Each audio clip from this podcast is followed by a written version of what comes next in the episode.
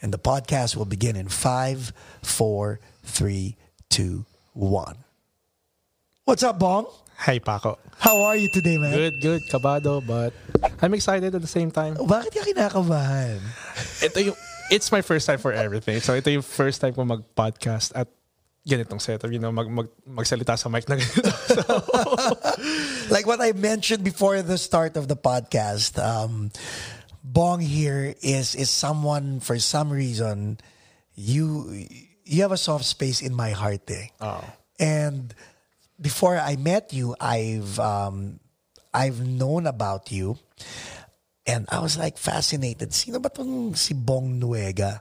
Until I saw some videos on on Facebook, and this was before I, I even knew who you were, no. And then there was something about your playing that made me go, "Wow, very organic." Like if you need to do to do chops, you have chops. If you need to groove, you have the groove. But one thing I really appreciated with you is your conviction sa backbeat oh, thank you. and and your personality, your personality of uh, behind the drum kit, hindi you you don't come across as look at me, man. You do not come across as that. You come across as very soft spoken, but the way you play does not make it appear that way. Does that make sense? Yeah. So that's my introduction to Mr. Bong Nuega. Alright. Now, what have you been busy with? Um, currently work. Um, basically, I have um two um full-time bands, which is Calrats and River. Tell me about tell me about Calrats Ah, first. Calrats first. Um, it's a ska punk band. Um, basically, um, influences namin like um, Blink 182, um, early 2000 pop punk um, High music. energy. Yeah, high energy. Kaya yun yung band na lagi yung pagod pero it's so worth it. Kasi How many how many members? Oh, Four. Mention their name. Shout out Uh, na. Carlo Vergara, Isco Vergara, and Leonard Zipagan. Oh, Leonard is Calrats. Mm-hmm. Yeah. Not zip code And Zipco. and zip code. okay, okay, okay. Pag pag Yeah. narinig ko yung mga Sipagan brothers, par wah, zip code kagad na ano sa nga eh, isip ko. Eh. I think, ito sa akin lang to, ang relationship namin ni Leonard, which is Toy, para kaming, siya, I consider him as Dave Grohl. Ako, I consider myself as Taylor, Taylor Hawkins. do you sing? No. Because Taylor just came out with his Yeah, new yeah, yeah. new album, di ba? Yeah, ang galing. Who's his drummer? Dave Grohl. Dave Grohl. oh my God, I was like, wow. Hindi kasi, um, we have multiple bands na kami lagi magkasama. Okay. At the same time, alam ko yung gagawin niya, alam niya yung gagawin ko. explain that relationship because Leonard Leonard sings Yeah. Mm-hmm. and plays guitars, right? So explain your relationship with Leonard first, and then explain your relationship with guitar players Ah. next. Okay. Um, basically, um, well, we're, we're, we're really close friends. Yun. How does that help? meron kaming certain vibe na kahit magtinginan lang kami, ah, aha. Then, sa pag nasa stage kami, kunya pag may Calvert song na kumikembot siya, kikembot ako. So, in other words, um, yung I like his body language. Yeah. Mm-hmm. you can read his body language, right? Yeah, ganun. Um, then, playing wise, Yan. there are guitarists, hindi mo sa pagka, there are guitarists na merong internal body clock na sumasabay sa drummer. Siya yun. So nararamdaman mo yun. Yan, nararamdaman ko na sa rhythm siya. Yung riff, minsan pag nagja-jam-jam lang kami, riff lang, sasabayan ko. That's it, that's a song. So how do the brothers come into play naman dito sa Calrats? Um, Isko, well, ba- basis Isko. Yes. Um, technical funky. Now, si Isko locks into you while you lock into Leonard. How does it work? Ayan, no? The dynamics, di ba? Yeah, I think we just lock in together. But y- yung rhythm section, Okay. talagang, ah. Kasi before, sa intro voice, I would lock into Vic Carpio, the guitar player, or I would lock into JJ Buen Camino. And then, si Jobert, yung bass player namin, would lock into me. I never lock into Jobert and yun na palagi namin pinag Jobert, if you're watching, I love you. But yun na pinag So, dito sa Calrats, everybody locks onto Leonard. How does it work for the rhythm section? um, I think Sko lock in, locks into me, then Yeah. I lock into Leonard. So parang gano'n. Parang diba? ganun eh. Parang ganun eh. Kasi kayong dalawa ni Leonard ang may... Yung talagang May re- vibe, yung, yeah. yung, y- para sa akin na, hindi ko alam kung anong iniisip ng the rest of the Right. guys. Pero para sa akin lang, highlight. yun lang, yun lang yung sa akin. Um, then, uh, personally, malapit, malapit sa puso ko yung Calvas kasi yun talaga yung genre ko. Right. Even though nakikita ako na ibang tao na sa show band. Ganun. We'll talk about that. Yeah, in a well, bit, but yeah. yun talaga yung malapit sa puso ko na genre. So Calrats, um, by the way guys, I will post links to videos of Calrats in the description. Kaya if you're if you're listening or if you're watching, yes, you will you will see you will see Bong in a- uh, Bong in action. Um, is Cal does Calrats have songs streaming on the platforms? Not yet. Is there is there any reason why? Um, I think kasi lahat namin full-time job. So, i- in a, in a way, busy lang talaga. Is that- But, pinag-usapan na namin ito. You sa- know any you know anything you say before the word but is BS, right? Yes. Continue. And then- no. Kasi ang pinag-usapan namin to na anong gagawin natin for 2020, we Mm. need to release something. Yun, yun, ano. So, let's see. Sino ang quarterback sa banda? Who who goes, we can do this. Who would that? Oh, si Carlo. Definitely Carlo, Carlo. okay. Yeah. so Carlo tells everybody, let's write a song. Tama ba? Mm-hmm. What does everybody say? Let's go. I mean, So where is the song? let's see. Kasi di ba, I mean, my point is, why, what, what, what is holding you back? And, and you know what, in fairness to you, baka may mag-comment, like, the last time Introvoice released an album was in Mm. 2015. So we're, we're, we're in the same boat. Kaya lang, I want to know what your story is. Why doesn't Calrat have a song on the streaming platforms? But you have songs. You have original Oh, yeah. songs. We have original, all original songs. How do you write songs? mostly si Carlo at saka si Leonard gumagawa ng riffs, lyrics. Then, sisend nila yan sa group text or, or ito, may, na, may na, nagagawa ang song. To, guitars lang ako si guitars or something. Then, we go to the studio. Then, yun na. When you go to the studio, do you have knowledge of the song already? Well, not yet. Yes and no. Okay. Kasi, mm, Explain. Um, ako, syempre, papakinggan ko sa, ano, sa phone. Pero syempre, in a way, kung pinapakinggan mo lang siya in guitars at saka song, wala kang idea kung anong gagawin kung drums or paano yung bass. Ganun. It kind of just naturally comes together. Pag Okay, okay, now- jam kami. For the benefit of those who want to learn how to play drums or starting a band who are listening to this podcast, this is where they can, you know, get a nugget or two from you. Now you've come into the studio, you know that Carlo or Leonard has a song that you guys are going to work on. In your head, may beats ka na rin na nagawa, but you can't do anything because si Isko, sino, sino, yung- sino ang bass player? Yes, Isko. si Isko uh, feels na like you feel na may baka may gawin si Isko so I'm, I'm not gonna commit to the drum parts and then you all come together and then the song comes to life who takes credit for the songwriting Ooh. ooh to the mic please To be honest, I think yung vibe ng band namin is wala kaming ay akin to sa'yo yan ganun. I think we all take part sa song or we take the credit as a whole. have you guys really talked about this or you feel that this is how it is I think this is how it is. because that's an advice if you if if you if people are wa- uh, if people get a chance to watch um, episode 3 where JJ Buencamino says what he feels about you know songwriting credits and all that i think it's an important ve- it's a, it's a very important part that you guys have to discuss this like w- 10 cents pa paano nyo i-divide dapat malinaw yon because then pag kumita kayo ng 10 million maayos ang division hindi yung nag-iisip pa kayo and all that stuff make sense Makes sense. 10 million sounds good. Okay, so so now you've done the process of writing songs more than once. yeah, more than once. Um, kasi before I got into Calrats, may iba silang drummer, yung si, Yes. si Maki Reyes. Si Maki. Yeah, si Maki. Um, Ba't mo- nawala si Maki? Tell us. Ah, to be honest, hindi ko alam yung buong story. Ang alam ko lang is busy siya ngayon. Okay, so who called you? Leonard called you. Carlo, Carlo called I you. think I think Carlo or silang lahat.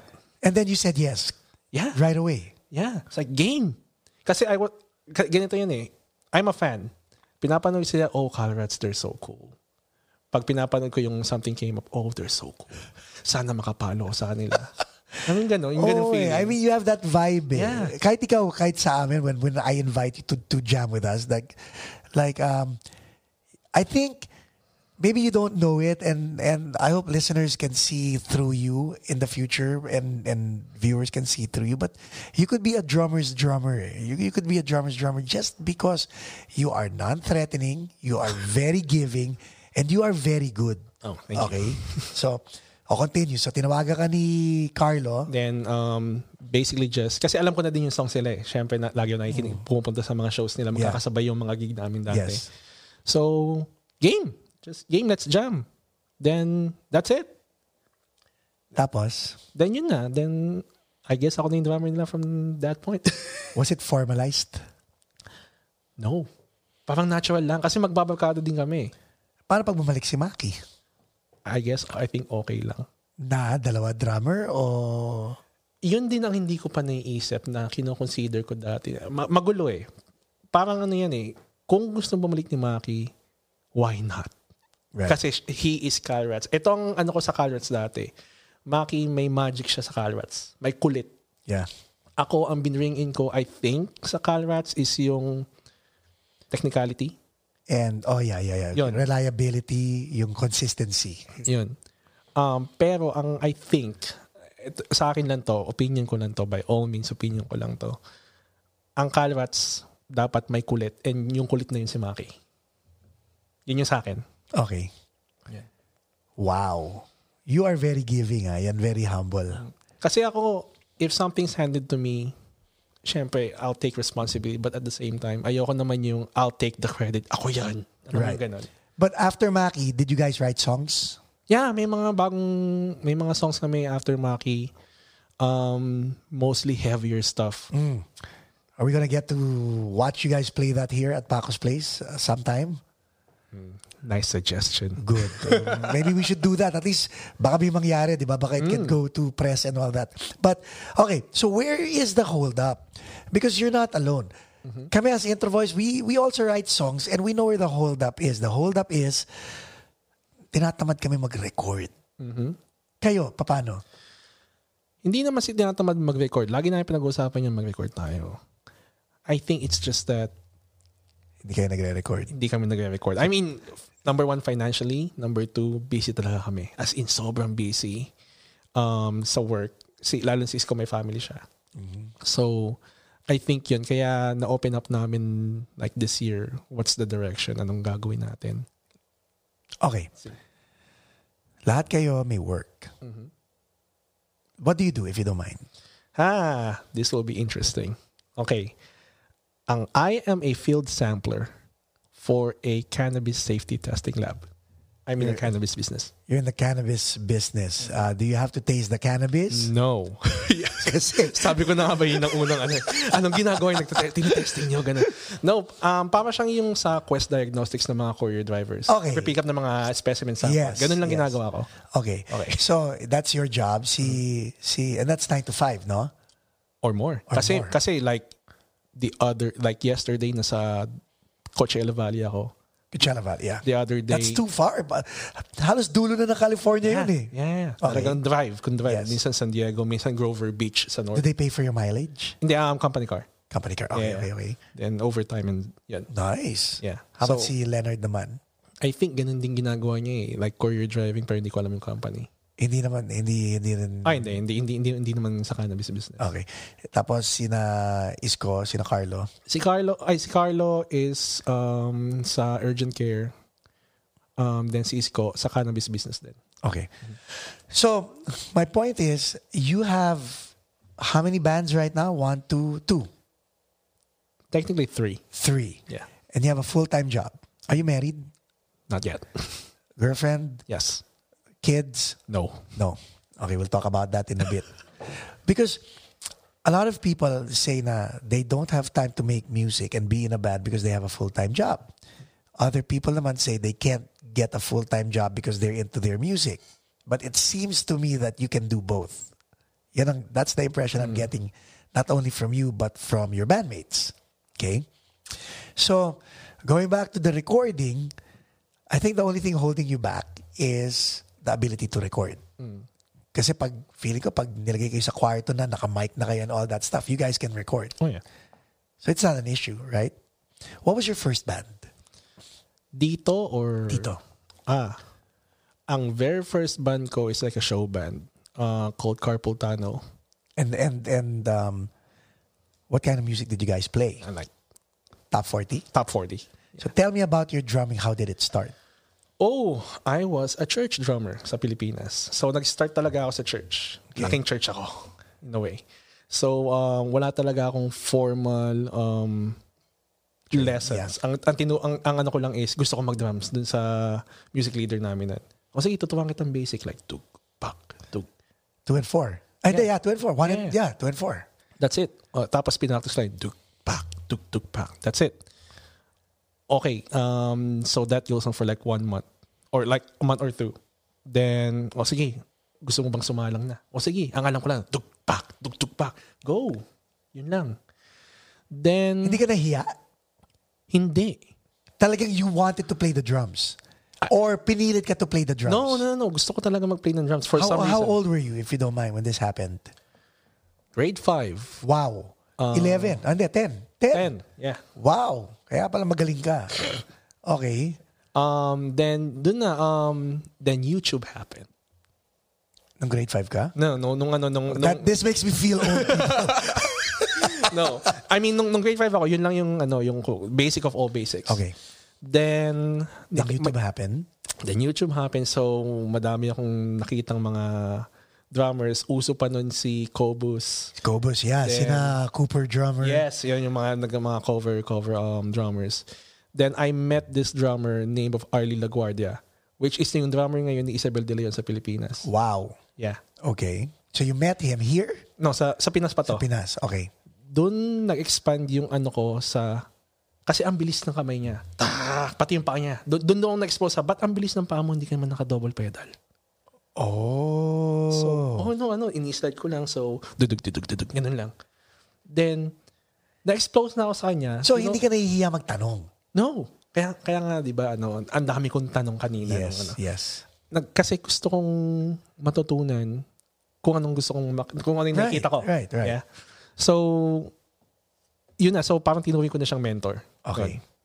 And was he very generous naman? Oh naman. Oh naman. Ano? That's nice. Sobrang bait niya. You still keep in contact? Oh, sa Facebook. Yeah. Yun, tapos, tapos y- yung huli ko nga siya nakita, he's playing drums for Isabel De Leon. Oh, nice.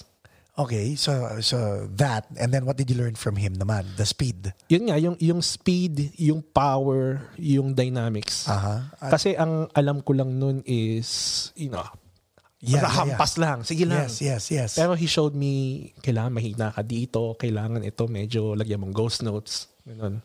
And then after him, After him, I discovered Dream Theater. oh my god, prog. Mm-hmm. Mike Portnoy. Mike Portnoy. Kaya yung profile picture ko sa Facebook is with Mike Portnoy. Kasi up until now, siya talaga yung nagbago ng pananaw ko in drumming aside from Kuya Arlie. You okay? Ang una kong nakita ng video niya is, kasi DVD pa nun. Yeah. So, I think that was like live in Budokan. So, ina, um, piniplay yun, nung- pinlay yun nung, ano, nung keyboardist namin sa bahay nila. So, nakita ko. Una ko napansin, ang laki ng drums niya. Anong meron? bakit, bakit meron siyang madaming tom dito, tapos meron pa siyang drums dito, tapos nagda-drum siya dito, nag-roll siya, brrrr, lumipat siya sa kabilang drums. Ano yun? Sino to? oh, ang Dream Theater yan. Okay. Okay, Dream Theater, whatever. Tapos, ang una kong, pi- ang una pinarinig niya sa akin, ano, um, pinarinig, pinarinig sa akin song ng Dream Theater is Octavarium, Oh wow. which is 25 minutes. Yeah. I was gonna say yeah. 20, 25 Yeah. minutes. Yeah. Sabi ko, ano to? Ba't 25 minutes? Eh di pinakinggan ko. Then that's it. Bsh. Every- mind mind-blowing. Ah. Then yun na, pumunta na ako sa, ano, umiram na ako ng mga DVD ng Dream Theater, pumunta pa ako sa Recto para lang kumuha ng pirated copy. Right, right, right. Then, yun na, I, I, I dove myself dun sa kind of music na yun. And- Prog. Sa prog.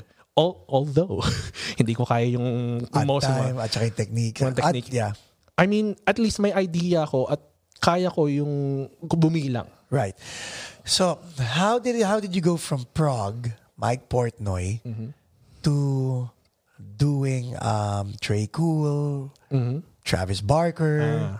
How'd you go from that genre Prague to uh, Kasi, Ah. yeah? noong mga panahon na yun, while I was into Dream Theater, yun din yung panahon ng early 2000 f- punk, Mm. Yes, pop yes, punk. yes, yes. Like Blink-182, Fallout Boy. Yes, My Chemical Romance, number one ko yan. Then, Helena. yeah, Helena. Then Paramore, um, Panic! At the Disco. Like, lahat ng bands na yun. Of course, being in high school, that's the thing. Right. I dove into that. Which, sobrang influential din sa akin. Kasi, syempre, yun yung music that time. Yes. Diba? Kung baga, kung nung, nung 90s, may 90s na grunge. Ako, yun yung, dun ako more exposed dun sa genre na yun. So, syempre, meron akong na-take sa prog. May na-take ako dito sa, ano, sa pop-punk scene. I guess, yun yung gusto kong gawin. Like, up until now, nanonood pa din ako ng Mike Portner videos, ng And his Hello Kitty drum set. Yes. Yun, siya ang mga mga papang videos. And hanggang ngayon pati yung drums ko gusto ko mababa lahat ng tone, lahat. Because ng of simba. Mike Portnoy. Ma- Mike Portnoy, yeah. Yes. Tapos so, Philippines, who were who are your influences sa drum, sa Ooh. pagda-drums? Well, definitely Vic Mercado Why Vic? kasi sobrang fluid niya while having power. Yun lang inaano ko, sobrang fluid niya mag-drums pero may power pa din siya. Uh-huh. Pag, pinap- pag pinapain ko yung bamboo, And, and very tasteful, no? tasteful, yeah. Um, yung isa pa is si Ernie Severino. Side A. side A. Kasi napanood ko yung side A, side A gig na video nila, yung yung buong Yes. DVD. Unang-una, namangha ko na sila lang yung unang bandang nakita ko na tinugtog yung Bohemian Rhapsody ng live. Yes. Alam mo ba na si Ernie Severino has one of the highest voice, no? Oh. Mataas ang boses ni Ernie. Yeah. Yeah. Then, tinugtog na yung Rosana. Oh! Yes. Yes, yung ending. Damn. Mga ibang tao iniisip nila pag mas mahaba buhok mo, nagkakaroon ka ng power. Kay Ernie Severino, nasa bigote yun. nasa, nasa linis ng bigote ni Ernie Severino yun. Yung galing niya. uh, Ernie, if you're watching and listening, shout out. So, so Ernie Severino, and then Vic Mercado. Wow, very ano ha, night and day ha? Very night and day. Paano sila Mike Portnoy and and Travis Barker, ganun din ang dating. Sino pa? Um, I guess I don't know them by name, but nung, ano, oh, um, Borns. Kamikaze. Oh, yeah, yeah, yeah. yeah. Yeah, Ah, I mean, isa siya sa mga pinaka influential na drummer sa akin. Nung nakita ko siya dun sa ano sa Vegas, nag-open kami para sa kanila. Ako, Boards, ikaw yung high school hero ko. Kamusta naman attitude ni Boards? oh, ang bait. Sobra. Actually, lahat sila eh, no? Lahat sila ang bait. So, Oh. ano gusto ko naman sa kanya when I heard him, when I heard them cover, uh, was it Chop Suey? Mm. Kinover ba nila? Uh, Hindi, parang may Mm. song sila hindi, with parokya yata. Ah, Hindi ba? oh, yeah, yeah, yeah. Anong kanta? Anong, Ah, ano, yung- ah, yung Order Taker? oh, Order Taker, yan. Mm. Asan, anong kinover nila? Sa ano yun eh? Sa Ah, System of- system. um, Chop Suey at saka Toxicity. yeah. Kinumbine nila. Yes. Galing, no? Galing. At saka pati yung pagpalo ni Boards. Oh, yeah. Solid. Iba. Yes, yes, yes. Gusto ko yun. Um, groove-wise, kanino mo nakuha yung backbeat mo? Because lahat ng binabanggit mong drummer, as good as they are, I wouldn't I wouldn't say na na solid backbeat players sila. I, well, actually, sino mga backbeat players sa lahat ng binanggit mo? Mm. Lahat busy, Lahat busy. no? I think isa din yun sa ano ko, sa mga influences ko sa nila, BC. May, yun yung ano ko sa River, eh, kung pag-usapan na River. Yung band na yun, ibang-iba sa Calvas. Kasi kung ano yung gusto kong ilabas sa mga like Mike Portnoy, BC style, doon ko nilabas sa River. So tell me about that. Um, Kung gaano ka ka-busy. Kasi si Mike Portnoy, yung deliberate use niya ng splashes, effect symbols, yun yung nakuha ko sa kanya. Okay. Kumbaga, Stacks. stacks. Yun, yung stacks, yung paggamit niya ng splashes, yung tambourines. Yun yung nakuha ko sa kanya. Gusto kong i-incorporate yun sa isang band. And so far, up until River, wala akong mahanap na band na pwede ko incorporate. na. Sino ang members ng River? Ah, Dennis Diaz and Dale Bakuna. So wow, you have De- Dennis Diaz palang ulam na eh. Yes. I mean, to people who do not know who Dennis Diaz is, um, Pinoy Gearheads is Dennis Diaz, right? The husband of uh, Annette. Yeah. Yeah, one of um, our drummers here. Yeah, we'll we'll post their wedding um, Yeah, ang cool nun. their wedding meta- Metallica ba yung Yeah. Eh, Actually, history. Ang una kong nakita, si Annette tsaka si Dennis, sa Pilipinas pa with their Metallica video. Oh my god. I have no idea na this day magiging kabanda ko siya. Magiging ba? And and Annette did did, uh, didn't Annette play for Metallica? Yeah, yun nga, yun nga yung video na yun. Oh my Yung, goodness. they were with, they're on stage with Metallica. It's like, Oh wow. wow. So you it's diba? you you you Oh my god, people, if if there's one thing that you can pick out of this um, episode, it's that this guy with me, Bong. I don't know, you're just blessed because of who you are, blessed of because of the talent that you have or both. Yun lang masasabi Oh, thank ko. you. So, okay, so Dennis Diaz, what's he doing bass? Yeah, bass. Is he letting you play with backing tracks? Um, hindi, hindi, no. Wala Really? kaming backing tracks. Dennis Diaz, wow. 'Cause Although, dati, nag-try kaming mag-cover ng isang Linkin Park song. Ano nga ba? Nakalimutan ko. Yun, nilagyan niya ng backing track. Ginawa niya dun sa keyboard niya. Ayun, sinasabi Ah. Right. na. Pero Yeah, for yeah. jam purposes lang. Okay. But sa ngayon, no. Very technical na tao yun. Oh yeah. Oh yeah. Actually, River with Dennis, dun ako na-push sa limit ko as a drummer. Wow. Yun ang masasabi ko. Why? As a Explain. musician. Kwento, kwento, kwento. Okay. Um, Now, the reason why I want you to kwento is, is I, because other musicians have expectations of you, right? What, now, iba yung expectation, iba yung gusto rin niyang i-pull out from you. Mm-hmm. So, what is Dennis trying to make you do? I think it's timing. Kailangan lagi nasa click. Oh, yeah. Kasi that's- dati nung una kami nag-jam, bang bumibilis ka. Oo, okay, okay, anong gagawin ko ganun. Then, after that, talagang pinupush ko yung sarili ko, okay, consistency. Right. Click. Ganun. So, at saka yung, I guess, songwriting, at saka yung pakikinig sa, ang dami niya kasi ideas eh. Yeah, Ang dami niyang ideas na, o sige, gagawin natin to. right. At the same time, nagagawa ko yung gusto ko. So, may leeway. Mm-hmm. Wow. So hindi siya yung talagang you know yung yung yung sasakalin ka na no no. Kumbaga technical siyang tao by all means pero matututo ka sa kanya. Is Dennis the singer of the band also? Yes. Okay, so he plays bass, he sings, he wants you to be on the click. Mm. How are you with the metronome? I guess naging okay na ako. What what's your what's your training? What do you do Ah, to practice? Dati, nagtry ako mag-setup ng recording studio ko with an iPad. Kasi na, Oh, na, na, yun yung, yung yeah. iPad recording studio, di ba? Yeah. So, doon pa lang, then may, may Yamaha electric drums ako na binili ko sa Craigslist for like 200 bucks. Uy, may TD-17 akong alam na binibenta. Mm. Ayan, nasa likod na. anyway, I digress. Then, then- then yun, then doon na, nag, nagtatry ako mag-record ng sarili ko. Tapos, click syempre. Right. Then, iniisip-isip ko, dapat yung time, kailangan ko tong click. Yan. So, hindi ka na-intimidate? Nung una, syempre. Pero ngayon, I think, comfortable na ako sa click. Yeah. And you use it. Okay, so that's... uh, and then si Dale is guitars. Yeah. Ang gusto ko kay Dale, even though one-man guitar lang siya, buong-buo yung tunog niya. Dahil, He feels... sa, dahil sa pedals niya. Dahil sa pedals niya. Ah, yun dun siya man eh. Parang siyang U2 style. Parang siya si Edge. yeah, yeah. Oo. so, it all times it together na kami rhythm section ni, ano, ni, ni Dennis. Right. Then si Dale, he adds color and everything. Then, boom. Makulay ang buhay nun. Kulay mo. So, saan ang gig ng River? Um, di ko alam kung pwede kong sabihin ito, pero sinasabi ni Dennis, we're working on an album. Okay. And um, once the album's done, like Calrats, Mm-hmm. we will post it in the link. We will, we will post the link in the description. I, I think that's what we need to do. Yeah. So we won't say anything but come back to this episode para kung nandyan na, di, ipopost natin yung, yung link sa description. di Mm-hmm. Oh, ba? yeah. But aren't you, aren't you frustrated that all the bands you're in are always on the verge of coming out with an album or a song for everyone to hear, and yet they haven't.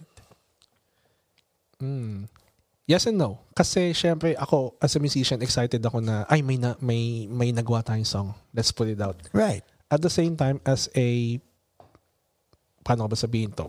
Say it. Person Yeah. or busy person. Like, we have like a life na kailangan nating unahin muna, like family. Or Right. So it's not a priority Yeah. So, s- yeah. yet. Yeah. Pero yung sa River, um, I think we're just fixing some things. Pero na-record na namin yung, I think that was 10 songs. Nice. Then record lang namin yun sa bahay ni Dennis. DIY. the reason why I say this, no, um, I've come across a lot of our peers here sa Southern California who always say they're coming out with an album. And eto ako, as a fan, I guess pareho tayo. Like, I've- I, I always go on fan mode eh. Because I want to see what you, what other people can come out with that might inspire me to come out with something also, di ba? So I guess we're all playing the waiting game Yeah. because because like si um si yung dati kabanda ni Dale si Mike. Frias. Um, tatayo ng banda. And then naglabas sila ni Tim ng M&M and whatever, di ba? And I thought that was supposed to be a full full album. And then it just died. So those are the things. And are- aren't you bothered that that we we're all talented people here in the community, but then again, we all bottleneck when it comes to to to coming out with songs. Teka, tatapusin ko yung sentence ko. And then, I interviewed Bigatin and I had my son, 317, who always comes out with a song every week. So in one year, sabi niya, Dad, I'll come out with a song every week to come out with 52 songs in one year. In spite of that, may collab pa sila ni Nabigatin at Tinabagyo which is dropping sometime a- a little bit after this this episode. Right. Maybe it's out by the time this episode is out. And then I wonder is the rap community do, is the rap community do do they know something we don't know? Your thoughts? Ah, good question kasi yun din yung isa sa mga iniisip ko din eh. You started something, then what's next? Ano- Right. Anong nangyari? Right. Uh, what happened? Then, maybe life happens. I don't know. Hindi ko talaga alam. But, may- sayang. Madaming sayang that I hope either i-continue pa nila or malalas. Kasi exciting eh. Kasi yung one song na yun, or naglabas kayo ng one song, what's next? Right? what's next? Ano pang, ano pa, ano pa? Yun, di ba? Kumbaga, uh, me as a musician, as a fan, yun yung gusto ko. So hindi ka ba na ano, hindi ka ba na bother na? Medyo. Medyo bothered. But, medyo bothered, but at the same time, iniisip ko, maybe life happened. Yun lang yung iniisip ko, maybe may nangyari. I don't know. That's very, that's very chivalrous and noble of you to actually think that. And then the one time na naglabas ka ng single na wala yung banda mo. Parang, anong nangyari? Maybe may pinagdadaanan siya. Right. I understand. Pero, once you get over that, pwedeng ilabas mo ulit. what was what was that song that you guys came up with? Uh, anong title ng kantang yon? With your former band? You want to talk about that? okay lang. Oh, sige. What was that song? Uh, With the music video and everything else. Oh, ooh, ano nga ba yun? Kita mo? Sayaw. Sayaw. Yeah. Uh, kasi naalala ko yung sayaw kasi na kami naman nilabas namin yung Let's Dance. Like, oh, pareho. So what happened? Um, I think yun din. Life happened. Um, actually, very excited ako yung, yung, yung project na yun. Yung Yeah, music video I was na yun. Mm-hmm. yes, I was I was even sharing it pati yung music video nakita ko. Then yung, yung audio nun, nirecord lang namin yun sa ano, um, living room ng parents ni Edison. Okay.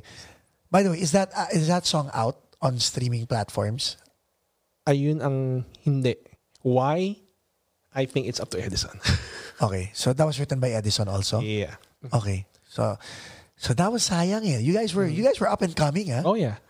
Ang sa akin lang kasi, the reason why I left, personal details, ayokong muna pag-usapan. That's fine. But, iba yung direction na gusto kong mangyari sa From the Valley, iba yung direction na gusto ni Edison.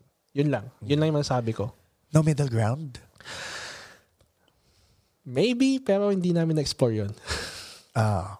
Pero so far, we're good. what normally breaks again, what normally breaks up a band in your in, in your in your in your perspective? Hmm. Number one, miscommunication. Or or no communication. No or no communication kasi bigla-bigla na lang minsan na last week, active kayo sa group chat, dami pinag- pinag- pinag-uusapan. The following week, wala na. Right. Happened, Tahimik lahat. Um, second, I think one or two members lang ang gumagawa sa band. How do you feel when that happens? Parang, are we a band?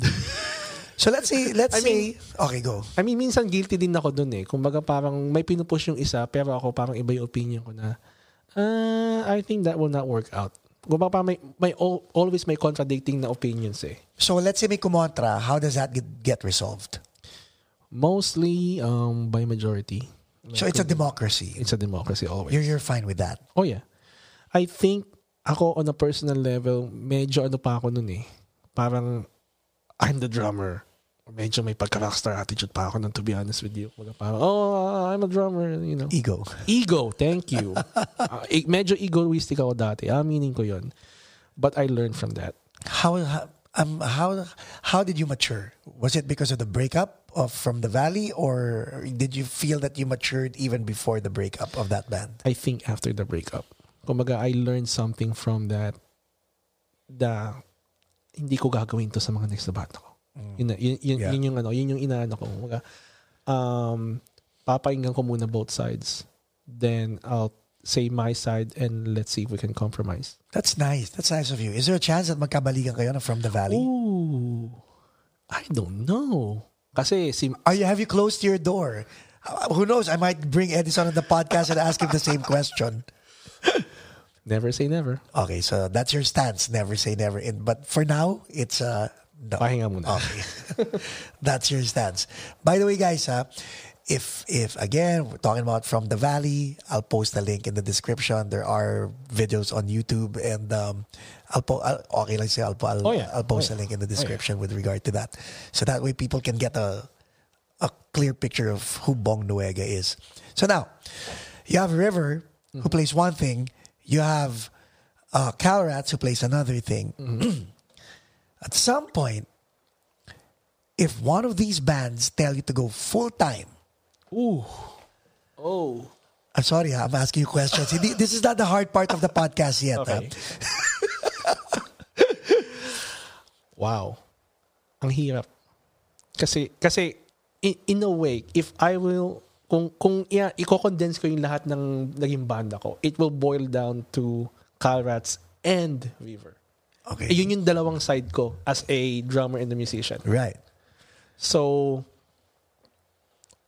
I hindi ko alam yung isasagot ko talaga eh. I think, I, I say kung sino yung naunang mag-ask.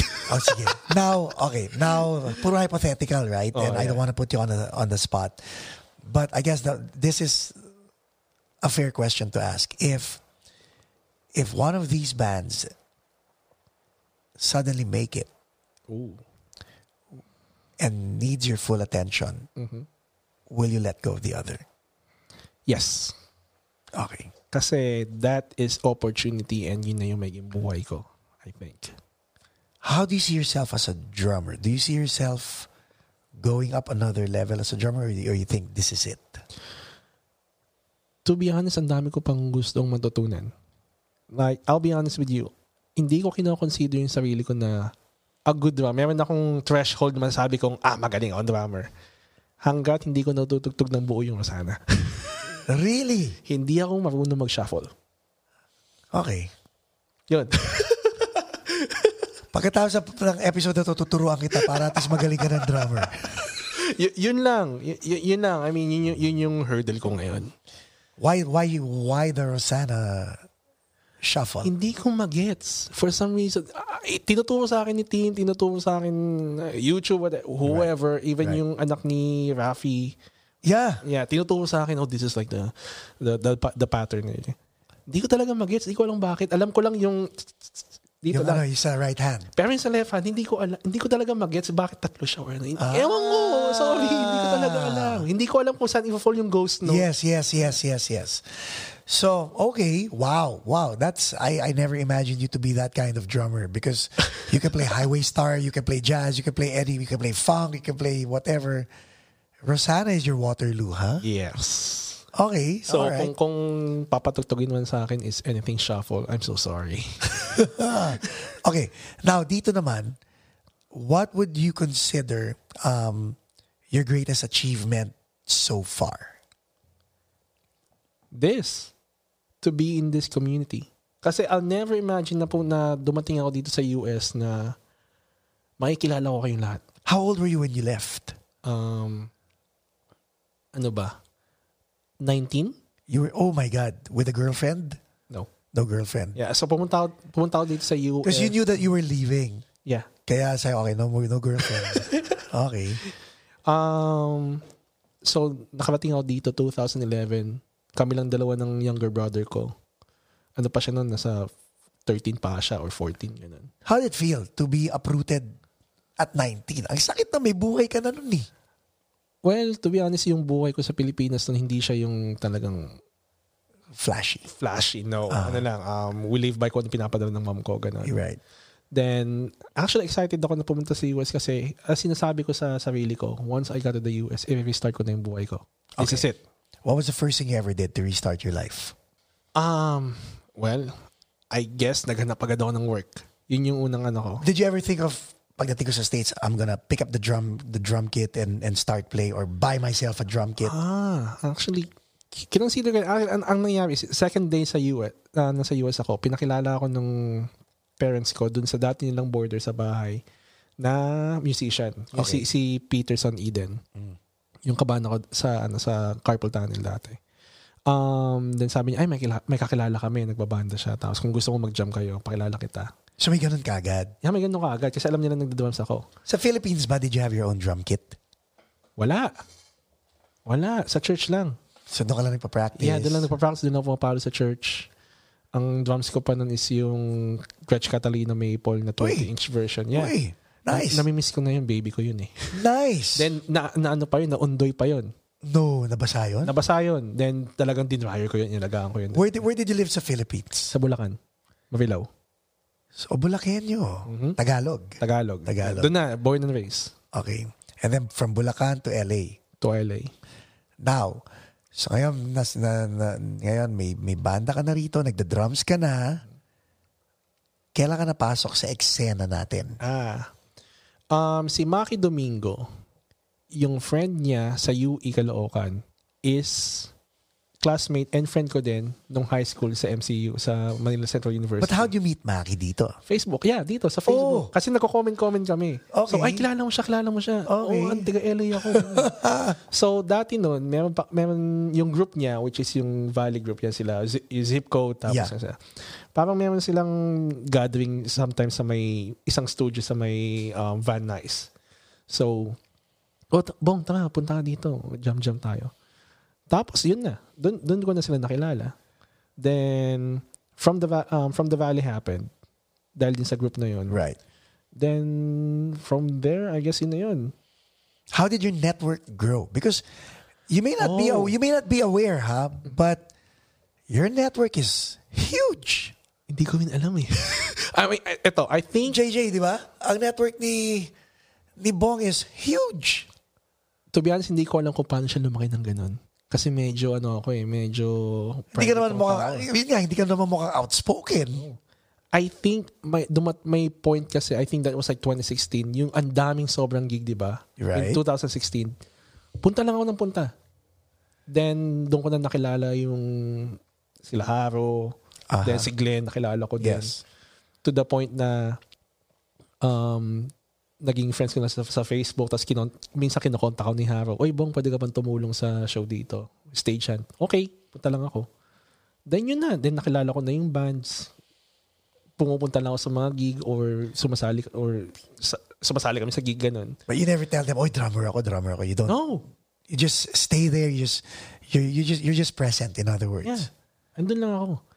Um, siguro word of mouth. Ay, drummer to. Ganun. I I was very impressed uh, when I saw you and Tim De Ramos trading force on a video. Ah, yes. Yes. I was like, sino tong isang to? Okay, kilala ko si Tim De Ramos, pero sino tong isang to na sumasabay kay Tim De Ramos? And I remember Tim De Ramos actually saying, "Et- eto, napulot ko kay Bong. Wow. That's huge for me. That, yeah, and that made me that opened my reticular to the fact, okay, let me let me let me know more about this Bong character, and and that led me nga to learning more about you. And I was like, oh, siya pala to. And and you know, it, it very impressive, Bong. I'm I'm very impressed. Thank you. And I remember during um, an event that I invited you in and you just sat in with all of us. Ikaw ang ginawa naming house drummer, naalala mo? Oh, yeah. That, isa yun sa mga pinaka-surreal na moment sa akin. Kasi Tell me about that. you're in front. You're Right. Paco Obispo. Tsaka by all means, you're whatever. Paco. Okay. On my left-hand side, there's Bowie, Yeah. which is... Bowie Meneses from Bowie Parokya. Meneses is on my left side.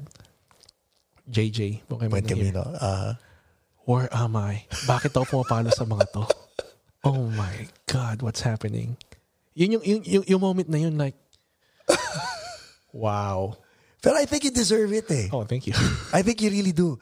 And I hope other people will see um, your talent and your reliability. You, I only invited you once to that event. Hindi Mm-hmm. na kita kinulit. Like the same way, this podcast is the perfect example. We talked once, you said Mm-hmm. yes, and then I purposely did not give you the address Yun nga eh. But parang, but wala pa yung address. because I wanted you to ask for it to see how committed you are. And you know, it made me smile na, na address please. You know what I mean? Because parang there was no fanfare when I invited you and you said yes. I, I it, uh, believe me, it's an honor to have you. thank you.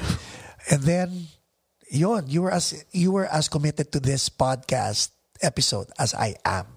And para sa akin, that means a lot. So, kudos to you. Thank you Oh, for that. Thank you. And I guess what I want, uh, what I want young listeners to to hear is, you know, commitment and consistency. They mean they mean a Oh lot. yes. Commitment and consistency. What's your What's your secret? I don't want to disappoint people, number one. Okay. if di ko kayang gawin yung isang commitment, I'll say no. Or I- sorry, I can't do it. Right. But once na committed ako sa isang bagay, sige, let's do this. And Yes. I'll give whatever that I can. Right. Yun. Uh, ano yun, Jay? Ayun, yun, yun. Okay. Move, move closer. Oh, yeah, yeah, yeah, yeah, So, So, y- yun. Um, ayoko lang makadisappoint na ng mga tao. Kasi dati, syempre, eh, medyo may mga nadidisappoint sa akin. so nag-mature ka talaga. Tin- pinilit ko. I think it's for the better. Definitely for the better. Now, a girlfriend, you have one? Oh, yeah. How does she feel about your your 9 to 5 and your band Ah, life? supportado naman siya. Naintindihan niya naman. That's- Kasi binibigyan ko siya ng time. So meron. Oo naman. Give, give us an advice. Papano? How do you how do you balance that? Never disappoint your girlfriend. So priority, who comes first? So meron kang tatlong, meron kang tatlong ano dyan. May the band, the job, the girlfriend. Girlfriend, job, band. Bigyan kita ng quiz. Uh, barkada, Ooh. girlfriend, and job. Girlfriend, job, barkada. Good job. Safe answer ba? Hindi, pero totoo kasi kung talaga Hindi, mga... no, totoo yan. Di ba, kung kaibigan talaga sila, maiintindihan nila na you have to be with your girlfriend. Oh yeah. They shouldn't put you on the spot. They shouldn't make you choose or else they're not your friends. Naman. right? So your girlfriend ha- is she invested in this 100% like you? Oo naman. So what do you do for her para para patas? Lambing-lambing, lumalabas kami. So pag sinabi niyang um, wait, do you have to tell her when your shows are? Does she know your schedule? Sinasabi ko naman. Sinasabi ko and she's there. So that's your responsibility as a, as a man, na- 'di ba? Na okay, itong meron, itong Kaila, pupunta akong practice or may show ako dito. Minsan natin ba, okay lang ba sa'yo? good. Walang bulagaan. Wala. Dati, nung Yun. bago pa kami, nangyari yun, it's, it's, it's not good. Yeah. How long have you been together? Three years. God bless you. Yeah. Any any any any uh, plans to kneel down and uh, hindi ka na bumabatay kung na nagsabi, di ba? So wala pa. Wala pa muna. So ano mauna? Maglalabas ka ng album o magpapakasal ka? Oh, sorry. You know what? Can you put that in the comments below? Ano sa tingin nyo ang unang gagawin ni Bong Nuega Maglalabas ng album o magpapakasal. Guys, ako ang sagot, magpapakasal muna to bago maglabas ng album. Pressure, pressure, pressure. Feeling, feeling ko lang ha. Kasi ang dami-dami mong banda, wala pang kanta. May, at least may girlfriend ka, yun, sigurado may, may kasal na yun.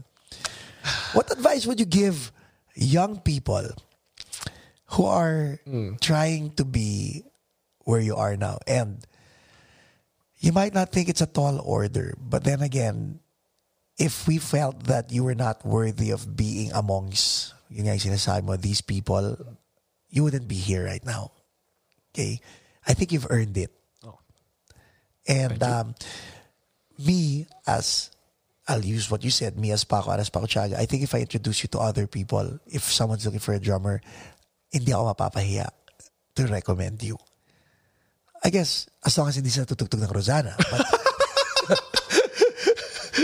but how, what would you advise the young folks Ah. Oh. or even their parents who are listening? Because Okay. may mga iba may edad na. What would you advise them? How can they, should they discourage their kids or should they encourage your kids? You were a kid once. What would you what would you tell the parents and the kids? Okay.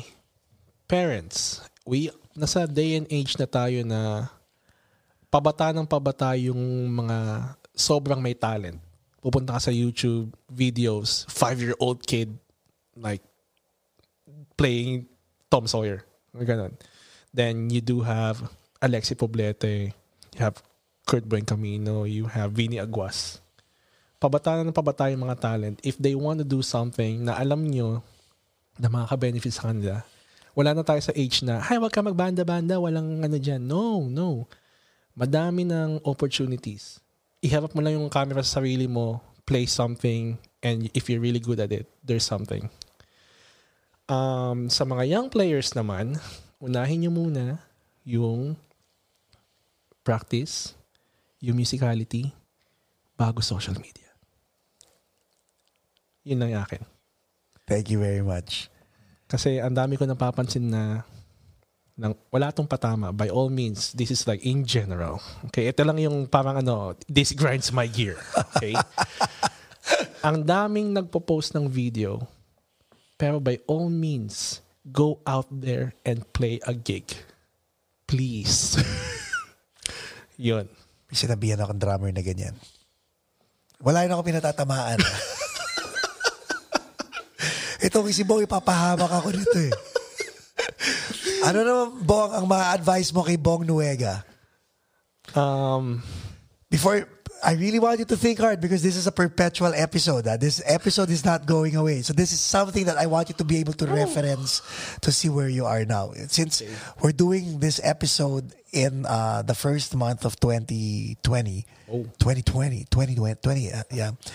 So what are you going to advise yourself? hi, Bong, from five years from now.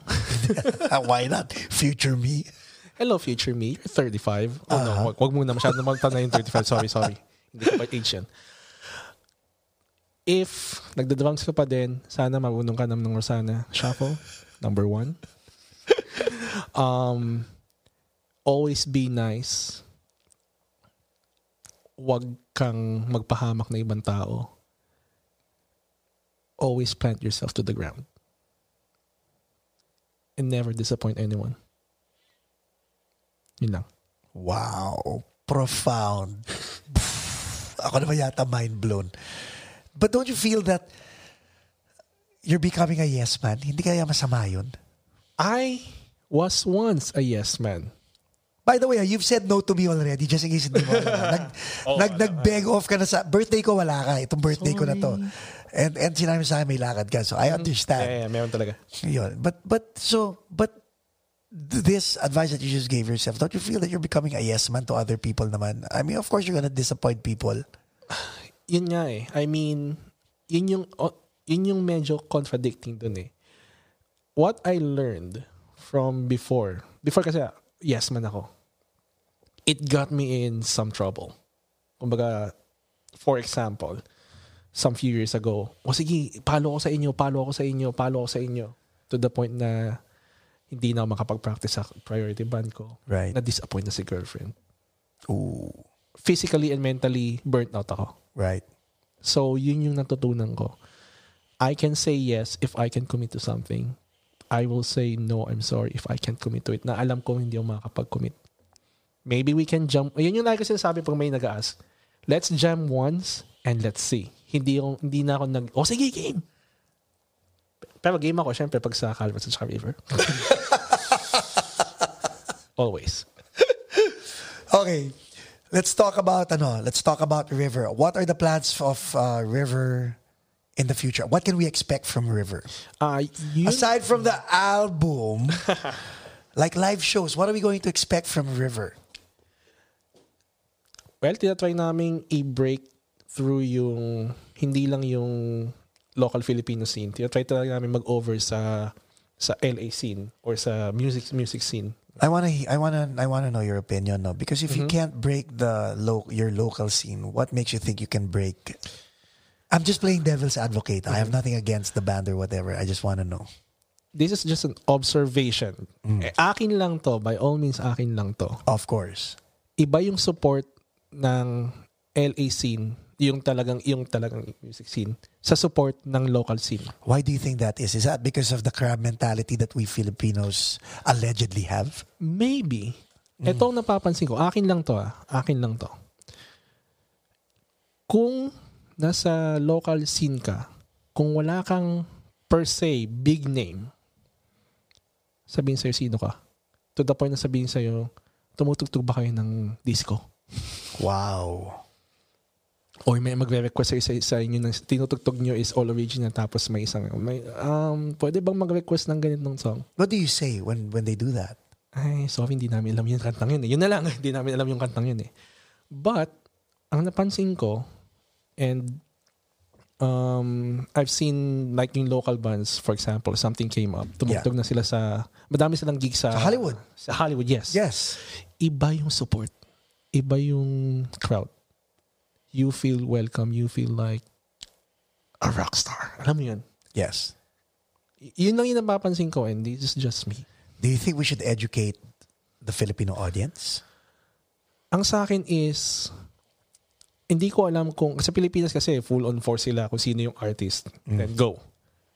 Dito sa local scene, minsan kasi, ang fans mo, kaibigan ng kaibigan mo, Right. na so just so happy na nandun lang sa show. Eh paano kung tumugtog ka sa sa isang resto bar? Hindi ka kilala ng tao unless may pangalan ka. So, I think Oo nga, sa- no? 'Di ba? Yeah. So, I think yung ganitong ginagawa natin, podcast, live at Paco's Place or no, I think it will definitely help. It'll open It will curiosity. open doors. Yeah, cu- Yes. Mm-hmm. cu- curiosity. Like, like I, I'm pretty sure those who are listening and watching right now are probably looking and reading the description. Sino ba tong character na to? Let me know more about him. who is this band, sino tong Yeah. um, artist na to. And I think yun yung kulang, yung loc yung tinatawag nating local support. Right. Oh. By the way, ah, it's so weird because I was never invited to be part of anything in the local scene. Isn't that weird? Never invited. I don't know. like like uh, I would I would love to participate in the local scene. I think may makukontribute naman ako or kami Mm-hmm. as Intro Voice. But I think yun yun eh, yung yung ewan ko sa akin eh, ag- again. Sorry, Sa akin akin lang yan, to. okay. The fact na kayo ay intro voice. Ah. Nakikita ng tao na ah, intro voice yan. Maybe they're untouchable. Ewan ko. Ewan ko ah. oh you now you tell them because you you've been my friend Oh, for yeah. over 3 years. Oh, so yeah. you tell them. So, so, sabi, oh, no, no, no, cool, cool sila. Don't worry. Yeah, approachable sila. Parang yun, parang yun yung ano eh, yun yung opinion ko. Maybe. Yun yung sa akin. Pero bakit kaya? I, I don't know. Ako rin eh, I don't know. But Di ba? um, hopefully when we invite uh, the the local artists, sana mag-iba yung pananaw nila because Oh, yeah. our goal really, and I hope you can help us with this, and I've extended my invitation to you even before we started this, what we currently have, no? Because together, full force, oh my God, unstoppable ang Pinoy. Mm-hmm. Oh, yeah. Oh, Right? Don't you agree? Agree. As long as we can remove the the bad vibes. Like si Glenn Jacinto, I like what he's doing with Laklak Fest. But then again, kahit ako, I asked, hi Glenn if you're watching, I asked, I asked Glenn, so ano criteria to get into Laklak Fest? So sabi ni Glenn, first you have to be my friend. Second, I have to like your music. Third, kailangan marunong kayo tumugtog. Gusto ko sabihin sa, "A- ako yun! Bakit hanggang ngayon, di pa kami naiimbita sa Laklak Fest? I would love to. I would love to play Laklak Fest and, and, and all that stuff. But I guess people assume that if you're if you're big, You're just there. you're just there. Yeah. parang leave us alone. But you know, I think that's the difference. That's the difference, ano eh, uh, among other Pilip, uh, other uh, communities. But you know, kung saan ako bilib, and I I might digress, no. Southeast Asian Games, SEA Games. Si Apple de Ap lang ang inibitahan ng committee. Okay? And then, may humirit sa committee. Pwede ba ang BEP? Pwede ba ang Black Eyed Peas? So sabi ni Apple, let me ask them. As simple as that. Let me ask them. So opening ceremony, Apple the app. So baka pwede naman Black Eyed Peas sa closing ceremony of the SEA Games. So he asked Tabu and Will I Am and they said yes. And you know what? Nung in-interview sila, ang, I, I'm paraphrasing, but the lesson I got out of it was uh, someone had the nerve to ask Apple. And because uh, I'm pretty sure they wouldn't pres- they, they wouldn't um, uh, present themselves as, oh, tutugtog kami, ganun, ganun. But they were asked and they said yes. Siguro ganun lang din, di ba? I mean, people ask. Yeah. s- Someone has to ask. So I'm in the business of asking. Kaya if you're if anybody watching this podcast and you want to be on this podcast, all you need to do is ask.